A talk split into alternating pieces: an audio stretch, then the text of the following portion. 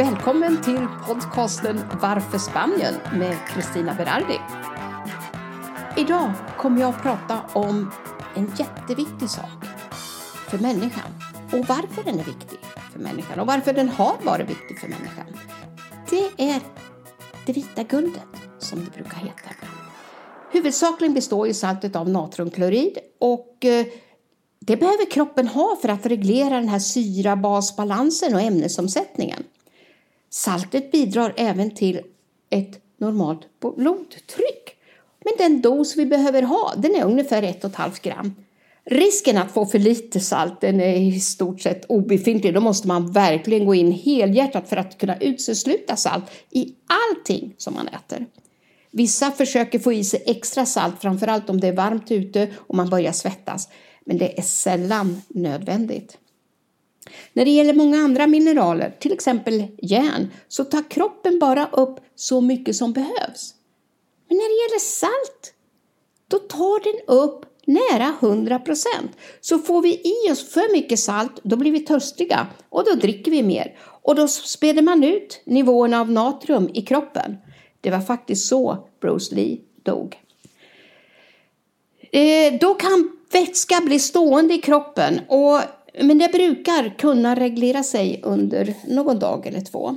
Men om kroppen ständigt utsätts för för högt saltintag, då kan man utveckla ödem och det är en svullnad orsakad av sådana här vätskeansamlingar i vävnaderna.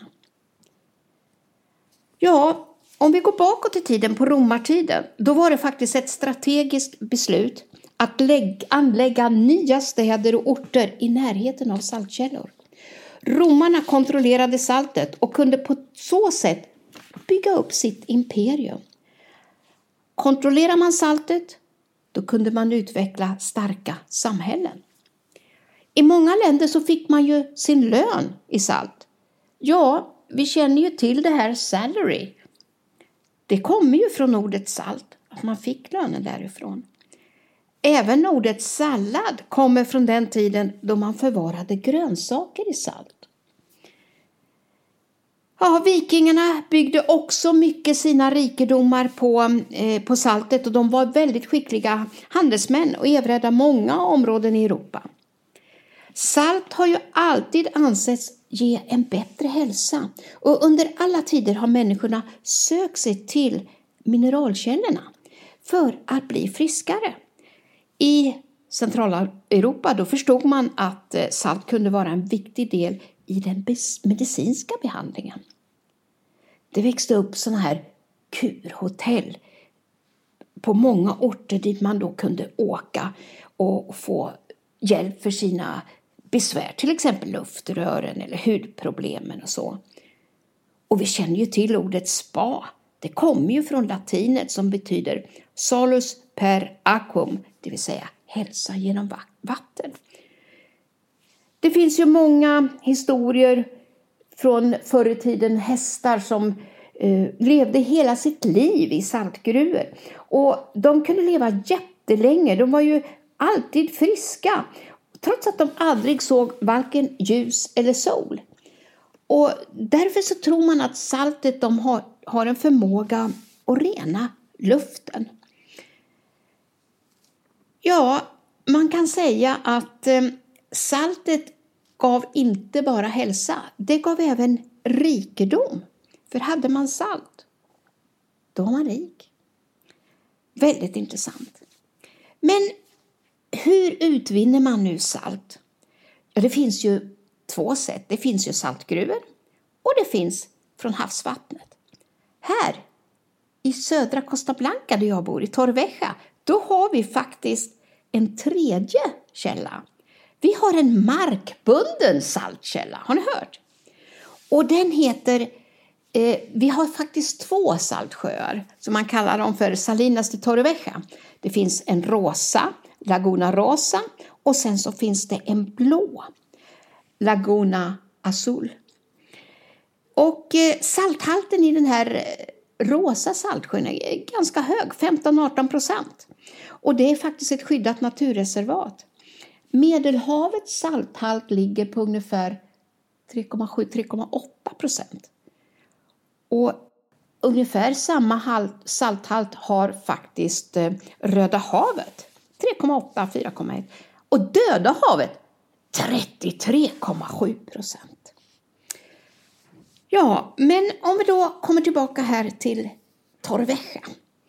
Där har man ju utvunnit salt, ja, sedan romartiden och kanske ännu tidigare.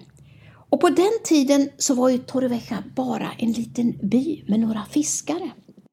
Men eh, efter romarna, då kom goterna och sen kom morerna.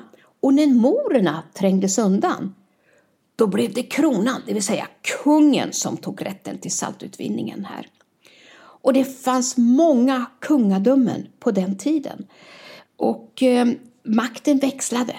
Men under vissa perioder gav kungen licens, som, alltså rätten att sälja, både utvinna och sälja salt, till andra personer. Och i mitten på 1200-talet 1200-talet, då hade staden Oruela rätten till saltutvinningen i Torreviejas saltsjöar. Vid slutet av medeltiden så var det faktiskt kungen av Aragon som ägde rätten, men även saltutvinningen på Ibiza. Och under denna långa tidsperiod som sträcker sig ända fram till våra årtionden så tog man upp saltet från botten på Saltsjön genom att hacka eller gräva upp saltet. Det var ju oerhört krävande och det var ju slavar som utförde det här jobbet ända fram till 1900-talet. Idag tas saltet upp på ett helt annat sätt. Många tror att eh, kanalen in till den rosa saltsjön är gjord för att släppa in havsvatten och utvinna havssalt. Eh, men det är faktiskt fel. Byggandet av kanalen det hade ett helt annat syfte. Det startade med att man tänkte odla fisk i den rosa saltsjön. Och det här var för att man behövde ha mat och jobb till folket i och runt Torrevieja. Ehm, kungen på den tiden hette Pedro den första och året var 1361 när försöket med fiskodlingen startades. Men vattnet hade ju sån hög salthalt så blev det ju ett totalt misslyckande. Fisken tålde ju inte saltet och dog. Eh, idén med en fiskodling levde faktiskt kvar länge efter det. Det var först senare när eh, Pedro den andra väckte tanken på att det skulle nog vara en kanal in till Rosa eh, Saltsjön eftersom det, den ligger lite lägre än havsytan så skulle vattnet från havet kunna strömma in av sig själv till eh, sjön och då skulle ju salthalten vara precis samma och fisken skulle överleva. Eh, så tanken förblev en tanke och då kanalen grävdes långt senare ut för hamn och den stod faktiskt färdig 1509 med namnet Askia. Det mest berömda från det här bygget är stenbron över kanalen som fortfarande är intakt. Hur som haver, fram till 1803 så skedde saltproduktionen i en väldigt liten skala och 3 mars det året då gjorde kung Carlos den fjärde Torrevieja till en stad och samtidigt inleddes en mer industriell saltproduktion. Och den här rosa färgen då, var kommer den ifrån? Jo, det är en encellig alg som heter Dunaliella. Och den har pigment från en mikrobakterie som heter Halophiles. Vilken är rosa? I Saltsjön finns det även en saltälskande räka, vilken flamingos gillar. Och när solen skiner över vattnet, då bryts solstrålarna. Och då ser man den här rosa färgen på ett helt annat sätt. Den här algen den trivs bara i vatten med hög salthalt.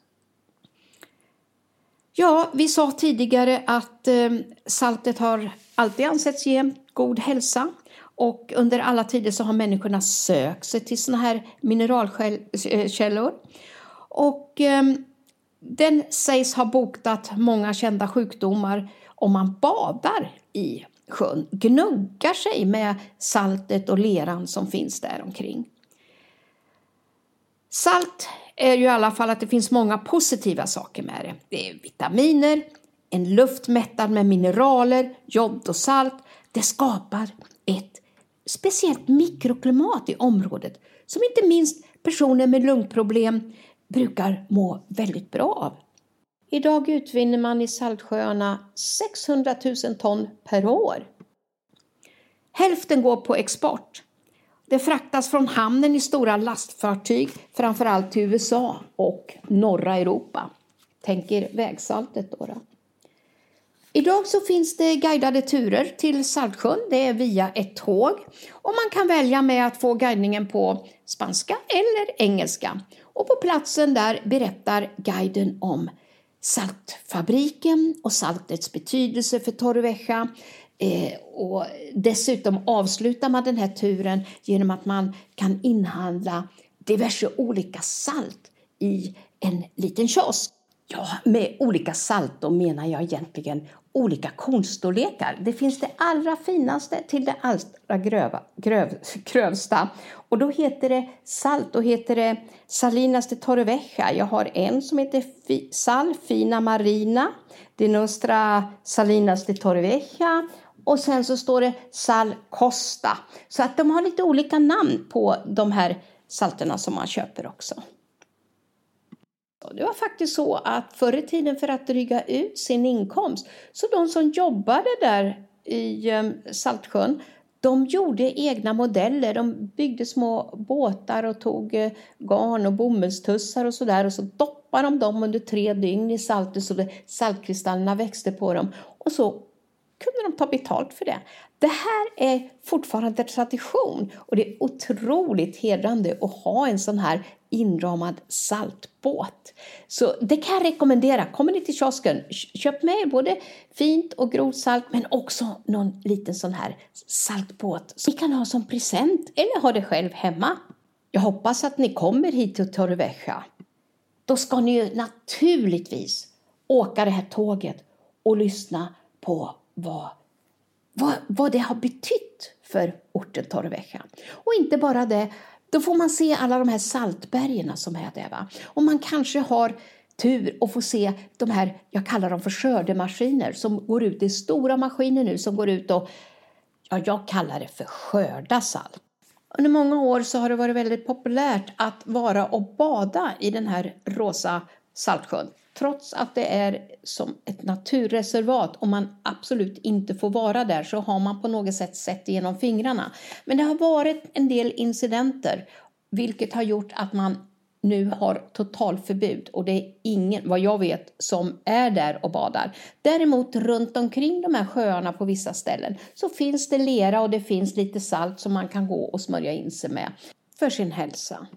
Ja, då avslutar jag detta avsnitt och jag hoppas att du tyckte det var intressant med saltet och eh, jag kanske får se dig här i Torrevieja. Ha en härlig dag. Ta hand om dig. Hej då.